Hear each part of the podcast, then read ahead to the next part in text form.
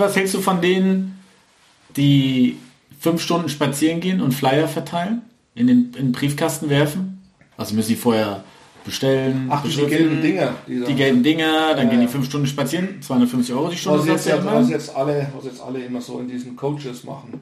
Also selbst meine Freundin hatte das ja in ihrem Büro äh, an der Tür Mhm. kleben. Ja, äh, ich kaufe äh, deine Immobilie von Pri Das ist ja Wahnsinn. Man wird hier zugeschüttet mit diesen Ja, gelben ja. Dingern. Ja, so, jetzt inflationär. Jetzt, na gut, ich meine es natürlich klar, wenn die alle auf die Coach, auf diese Coaching-Veranstaltungen, auf diese Fix- und Flip-Masteries oder wie das ganze Zeug da alles heißt, der Blödsinn. Aber das willst du, willst du jetzt nicht machen. Oder willst du mal spazieren gehen, ein paar Flyer, Flyer reinwerfen? Welcome to another episode of IMO Self Made Podcast, giving you non-stop gems on all things real estate, investing, and the mindset to stand out from the rest of the competition. Real talk for the makers. No bullshit. Gehen wir doch mal äh, strukturell an die Sache ran, was passiert. Das heißt, ich verteile 1000 Flyer. Wie hoch ist die Rücklaufquote? Sehr, sehr, ich kenne nicht einen, wo es geklappt hat. So Glaub mal. so. Also du kriegst Anrufe, Aber es wird nichts. Aber es nur wird nichts, zu aber, das hoher ist, aber das Preis. ist dann, aber die, wo anrufen, das ist dann entweder Dreck oder zu hoher Preis. Ja, und, das, genau. und deswegen über, über, äh, lasse ich das gleich stehen, weil da bin ich viel zu faul dazu. Ich will Stunde 250. So, wenn man jetzt so da rausgeht, ist Druckkosten und so weiter, das ist alles sinnlos. Von dem, dass man natürlich noch eine gewisse Hoffnung hat und dann, boah, hier der aber man könnte doch einen Studenten, ich verstehe immer nie die Leute, die sich als Investoren schimpfen, da rumlaufen, stundenlang die Kacke verteilen. Warum bezahlen die nicht einen Student? Gerade jetzt Corona, die suchen Nebenjobs, Ja. du zahlst ihm 10, 15 Euro die Stunde Und der verteilt und der verteilt die für dich, 5, 6 Stunden, Ja. ist doch viel einfacher. Oder? Ja, also so, also Da kann man lieber zu Hause sitzen, kreative Ideen, was kann So ich besser machen, So wo kann ich mich verbessern, statt selbst rumzulaufen. so ist es. So ist es. Aber jetzt noch mit dem Auto fahren, immer ne, anhalten, stopp, anhalten, stopp. Ja gut, wenn, dann wird man das ja zu Fuß oder mit dem Fahrrad machen und dann nur in der Gegend, wo ich kaufen will. Ähm, aber in der Gegend, wo ich kaufen will, die Leute, die wo da wohnen, also so geht es zumindest in meinem Ankaufsprofil im Standardraster, die nehmen die Dinger und schmeißen die ungesehen weg. Ja. Also so wie du ja sagst, du kennst keinen einzigen, gut, ich bin ja nicht aus der Generation, ähm, da, da macht es eher noch Sinn, wenn man in irgendeinem Käseblatt, in irgendein so ein Wochenblatt, wo äh, dass man da inseriert, Genau, wo die Oma wo die reinschaut. Omas reinschaut, da macht es macht mehr Sinn, dass ich da 40, 50 Euro, so haben wir zum Beispiel viel, viel verkauft in den 90er Jahren oder Nuller Jahren, ähm, dass wir einfach Wohnungen haben ja, haben ja nicht einmal in der großen Tageszeitung rein, sondern in diese, in diese Käseblätter. Ja, ja. Ich staune eh, dass das heute noch so wenige machen in so einem Wochenblatt. Lieber da ein bisschen Geld investieren, das rein. Ich meine, man, man braucht ja nur mal vielleicht seine Oma anschauen. Also meine Oma hat kein Internet, die weiß gar nicht, was das großartig ist. Die schaut halt in so ein Blättchen rein. Ja? Und wenn die ihr Einfamilienhaus oder Verkaufen Wohnung da, ja. dann meldet die das da rein. So es, so ja? Also so das ist viel, viel, viel äh, effektiver meiner Meinung nach als diese äh, gelben Blätter. Also musst du schon Glück haben, dass diese Oma und die denkt vielleicht selbst auch, oh, das ist irgendein Abzocker, weil da steht ja großartig nichts drauf. Ja, das kommt außer- dann immer noch am besten, wenn ich dann höre, äh, äh, zu, äh, kaufe privat und dann kommen sie daher mit dann, ja, wir haben, und dann haben sie letztes Mal so, habe ich gesehen hier, Google-Mail-Adresse mit Immobilien, Ankaufs, was weiß ich Ja, was, Master, irgendwas Scheißdreck. Ähm, also entweder kaufe ich privat an oder, oder ich lasse das. Aber wie gesagt, die sollen lieber ihre Coachings besuchen und dann sind die wenigstens beschäftigt und haben keine Kohle mehr zum Ankaufen, weil sie kein Eigenkapital mehr haben. Das stecken sie in die Coachings. Genau. Dann sind die gleich weg vom Fenster. Genau, genau. Okay, also, liebe, liebe äh, Zuhörer, der die Frage gestellt hat, du siehst Makler und äh, da bin ich auch der Meinung, Makler sind einfach Gold wert, die braucht man, die kennen den Markt, die haben einfach das Netzwerk. So, die nächste Frage. Wie würde der Robert heute neu starten? Also, neu starten ist jetzt immer die Frage, mit was startet man? Hat man Eigenkapital? Hat man kein Eigenkapital? Wie viel Netto äh, hat man? Hat man Nebenjob, kein Nebenjob? Pauschal gesehen mal die äh, Frage. Wie würdest du heute starten? Na gut, jetzt unterstellen wir mal, jetzt tun wir mich mal 30 Jahre zurückbeamen, dass ich auch das Alter habe. Wie alt wärst du dann? Also wäre ich, wenn ich 30 Jahre zurückbeamen, wäre ich 23. ne? Okay. Also so ungefähr das. Ja. Ähm, und ich würde jetzt sagen, ich fange jetzt an mit dem Immobilien. Es war aber tatsächlich etwa mit, äh, mit 22, 23 habe ich mich tatsächlich selbstständig gemacht, habe ich meinen Angestelltenjob gekündigt. Ähm, Hast du ein Coaching gebucht oder was? Warum kündigt man mit 23 seinen Job? Hast du so 5000 Euro Coaching gebucht? Mit Das gab's gar nicht. von irgendeinem Coach, der selber gecoacht wurde. Ja? Genau. Von einem Coach, der vor drei Jahren noch Blumentöpfe verkauft hat Genau. oder was weiß ich was. Ähm, nein, so ein Blödsinn gab es bei uns nicht. Bei uns konnte man äh, entweder eine Ausbildung machen oder das Studieren oder harte Jahre äh, in der Praxis arbeiten bei großen Firmen, die das mindestens profi- semi-professionell betreiben. Ähm,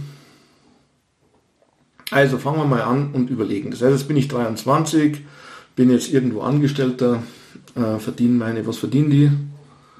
2, 2, 2. Das heißt bei netto. Wohnt zu Hause wahrscheinlich oder hat eine Wohnung und hat wahrscheinlich so irgendwie 5000 Euro auf dem Konto.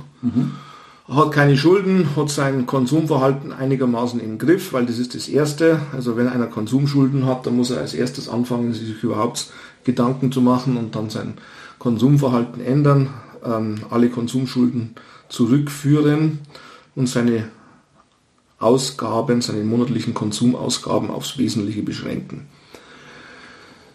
So, wenn das der Fall ist, dann würde ich mir ähm, etwas suchen, wie ich mit meinen 3, 4, 5.000 Euro, die ich jetzt auf die Schnelle auftreiben könnte, Family and Friends oder von der Sparkasse ein Dispo oder irgend sowas, äh, mit 5.000 bis 10.000 Euro äh, würde ich eine, wie, ich immer sage, so eine Schrottimmobilie kaufen und den Schrotthandel aufziehen.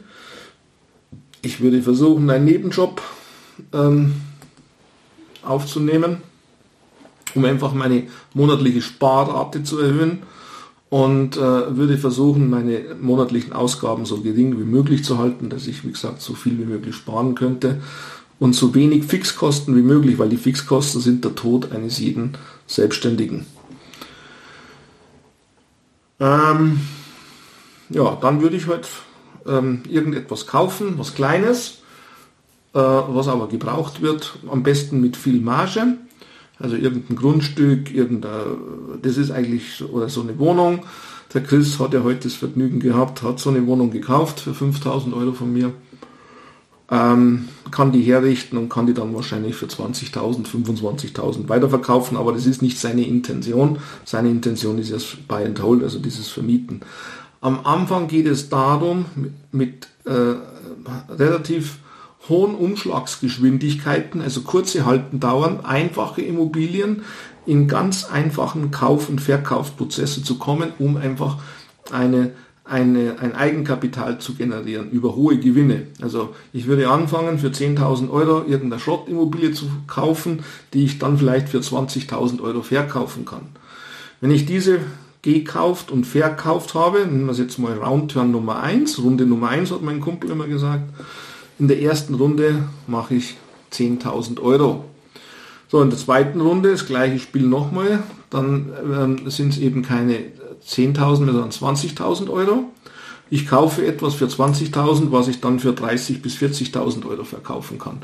Und je schneller ich verkaufen kann, also das immer, ich brauche ein Produkt, wo ich Käufer habe. Also ich sagte das letzte Mal schon, ich schaue immer hinter mir und ich drehe mich immer um und ich denke immer, an wen kann ich verkaufen? Also Immer Exit getrieben, immer Exit. man merkt ja bei dir auch, wenn man mit dir redet, du hast immer die gleichen Strukturen. Du sagst immer, auch zu mir, denk immer an den Exit. Ja. Gut, bei dir ist was anderes, bei dir ist es Vorsorgemaßnahme, wenn das mal mit deiner Spezialvermietung mit den Studenten nicht mehr so läuft, dann musst du ja raus. Genau. Ne? So, also brauchst du immer, du musst ja an der Bank, hast du ja ein Darlehen, hast du eine Verpflichtung und die musst du decken.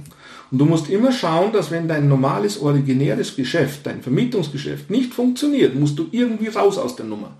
Und die Bank will ihr Geld. Das ist das einzig sichere in dem Business. Die Bank will die Kohle, die bucht die am ersten ab die Rate und wenn du eine Wohnung oder ein Haus oder Grundstück oder was auch immer verkaufst, will die Bank erst ihr Geld. Hast du heute im Grund, in Grundbuchauszügen siehst du es ja immer, Grundschuld steht drin und dann steht immer im Kaufvertrag drin, erst wird die Bank abgelöst und der übersteigende Betrag geht an den Eigentümer.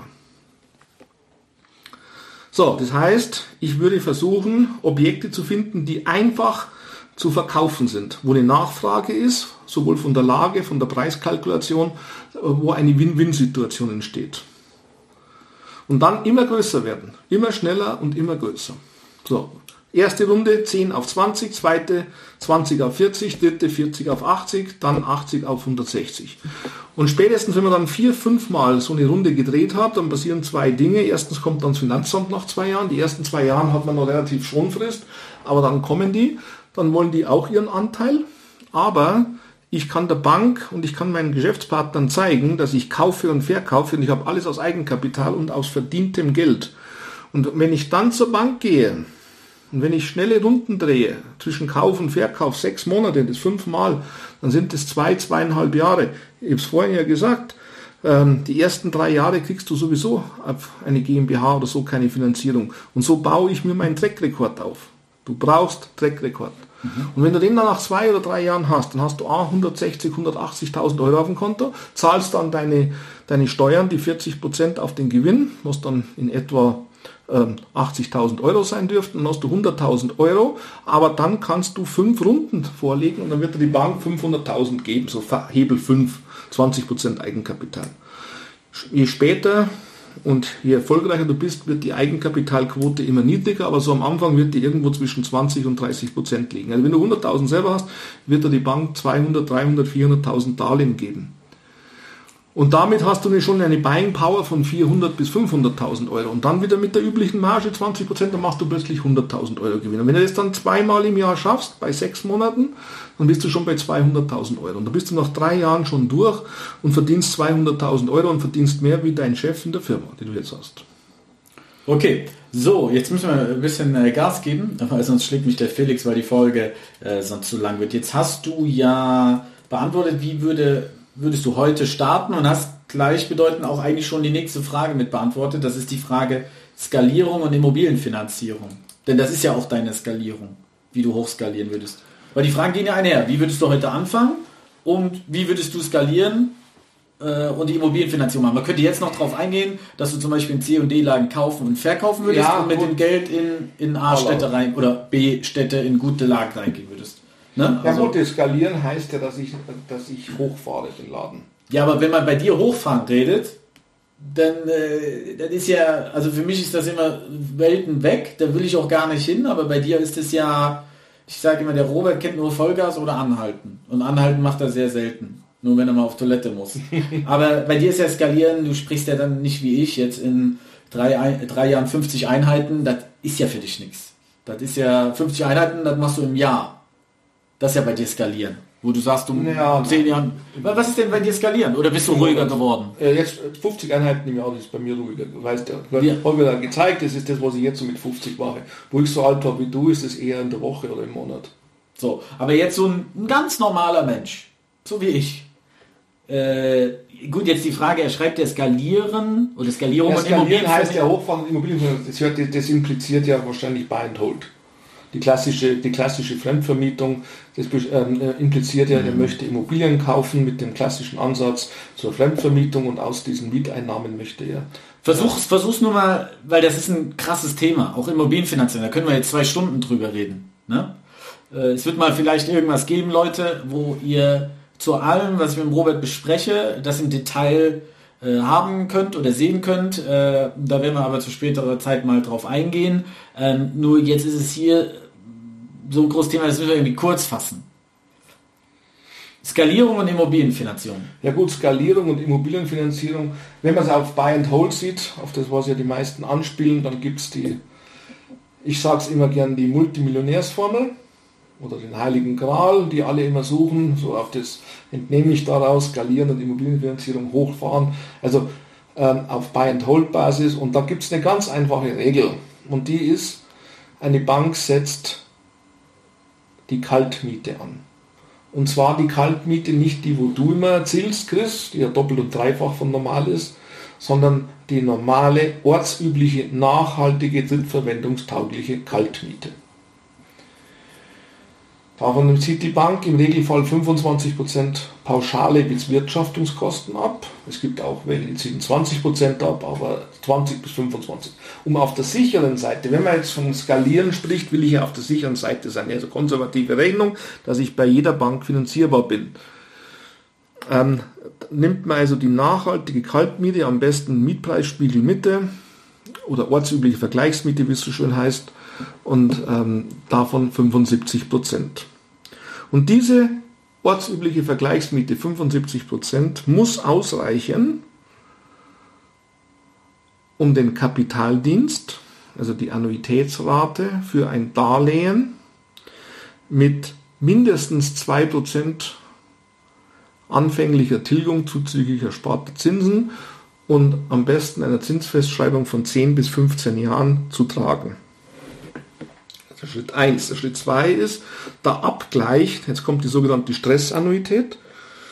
Das heißt, diese Stressannuität oder Achterannuität nach Ablauf der Zinsfestschreibungsdauer von 10 oder 15 Jahren und wenn ich jetzt 2% anfänglich tilge, habe ich nach 10 Jahren 10 mal 2% ist 20, dann kommt dieser Effekt der ersparten Zinsen, bin ich bei etwa 77, 78% Darlehensrestschuld. Und die wird dann mit 8% angesetzt.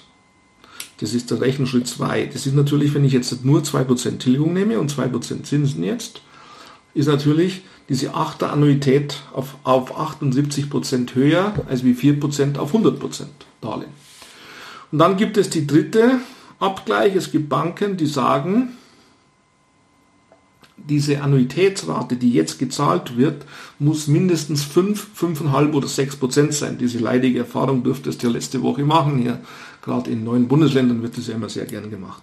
Das heißt, die Bank berechnet drei möglichen Annuitätsratenszenario und nimmt natürlich, weil eine Bank vorsichtig ist, immer die höchste. So, das heißt, ich muss im Worst Case mit meinen 75% der Kaltmiete eine 8er Annuität auf 78% bei einer Restschuld nach 10 Jahren oder bei 15 Jahren, 2, 30% Zinsestilgung, äh, Zinseszinseffekt der ersparten Zinsen, bin ich bei etwa 65 Prozent. Und dann ist es ungefähr das Gleiche. Dann habe ich so eine 5-prozentige Annuität. Deswegen bin ich immer ein Freund von 15 Jahren Zinsfestschreibung, weil ich A, das Problem der Stressannuität damit umgehe, weil ich bloß nur 65 Prozent Restschuld habe. Und ich kann trotzdem nach 10 Jahren Sondertilgen oder kündigen. Gibt mir das BGB nach 10 Jahren das Kündigungsrecht. Kündigungsfrist 6 Monate. Aber hier ist zu beachten, der Zinsspread. Der, der, der Banker spricht immer von der Zinskurve. Und je steiler die nach zehn Jahren wird, die, der, der Zinsunterschied, um den geht es. Wie verändert sich der Zins? Der Zins bei einer fünfjährigen Zinsverschreibung und der Zins bei einer zehnjährigen Zinsverschreibung dürfte fast identisch sein. Aber von 10 auf 15, dann geht es relativ steil nach oben. Und je flacher die Zinskurve ist. Also je, je geringer die Zinsdifferenz ist, umso besser ist es. Deswegen bin ich auch ein Freund immer im Bestandsfinanzieren. Ich mische gerne die Zinsfestschreibungen. Mal mache ich 15, mal mache ich 10, dann mache ich mal plus 5. Gerade was du vorhin angesprochen hast in C- und D-Lagen, die man ja dann doch aufwertet und vielleicht verkaufen kann oder man, man kriegt eine günstige B-Lage, die man aufwerten kann und umfinanzieren kann. Also immer wenn so der Gedanke ist, ich kann irgendwas aufwerten, kann was umbauen, kann Mieten erhöhen in irgendeiner Art und Weise, dann äh, versuche ich eher nach fünf Jahren. Aber das geht natürlich zu Lasten der Stressanalität. Deswegen muss man das immer auf Portfolioebene sehen. Und es wird immer auf Portfolioebene betrachtet. Wobei natürlich die Bank davon ausgeht, dass die laufenden Kosten aus sonstigen Einkünften, meistens natürlich diese berühmten nicht selbstständige Tätigkeit, also der Angestelltenjob, getragen werden können. Denn die Bank muss eins prüfen, dass die, der Kapitaldienst für die komplette Laufzeit des Darlehens gesichert ist. Die Rückführung muss aus den Einkommen, aus den Fixeinkommen gesichert sein. Und wenn ich diese bonitätsneutrale Finanzierung habe, darf ich meinen Haushaltsüberschuss aus meinem Nettoeinkommen nicht durch Unterdeckungen aus Baufinanzierungen äh, verwässern oder verschlechtern. So. Und wenn ich das beachte, dann bin ich unendlich finanzierbar und kann das Ding dann unendlich hochfahren. Mhm heißt natürlich, wenn ich in guten Lagen und nachhaltigen Lagen gehen will, in B- oder A-Standorten, dann muss ich natürlich Eigenkapital mitbringen, weil da habe ich Renditen ja nur von drei bis vier Prozent. Und draußen laufen ja die ganzen Cashflow-Jünger rum, die ja alle mit ihren sechs, sieben, acht Prozent Renditen äh, träumen. Und das geht natürlich nur in C- und D-Standorten oder in B-Standorten mit extremen Aufwertungspotenzialen oder in dem Fall dann natürlich Aufwertungsbedarf.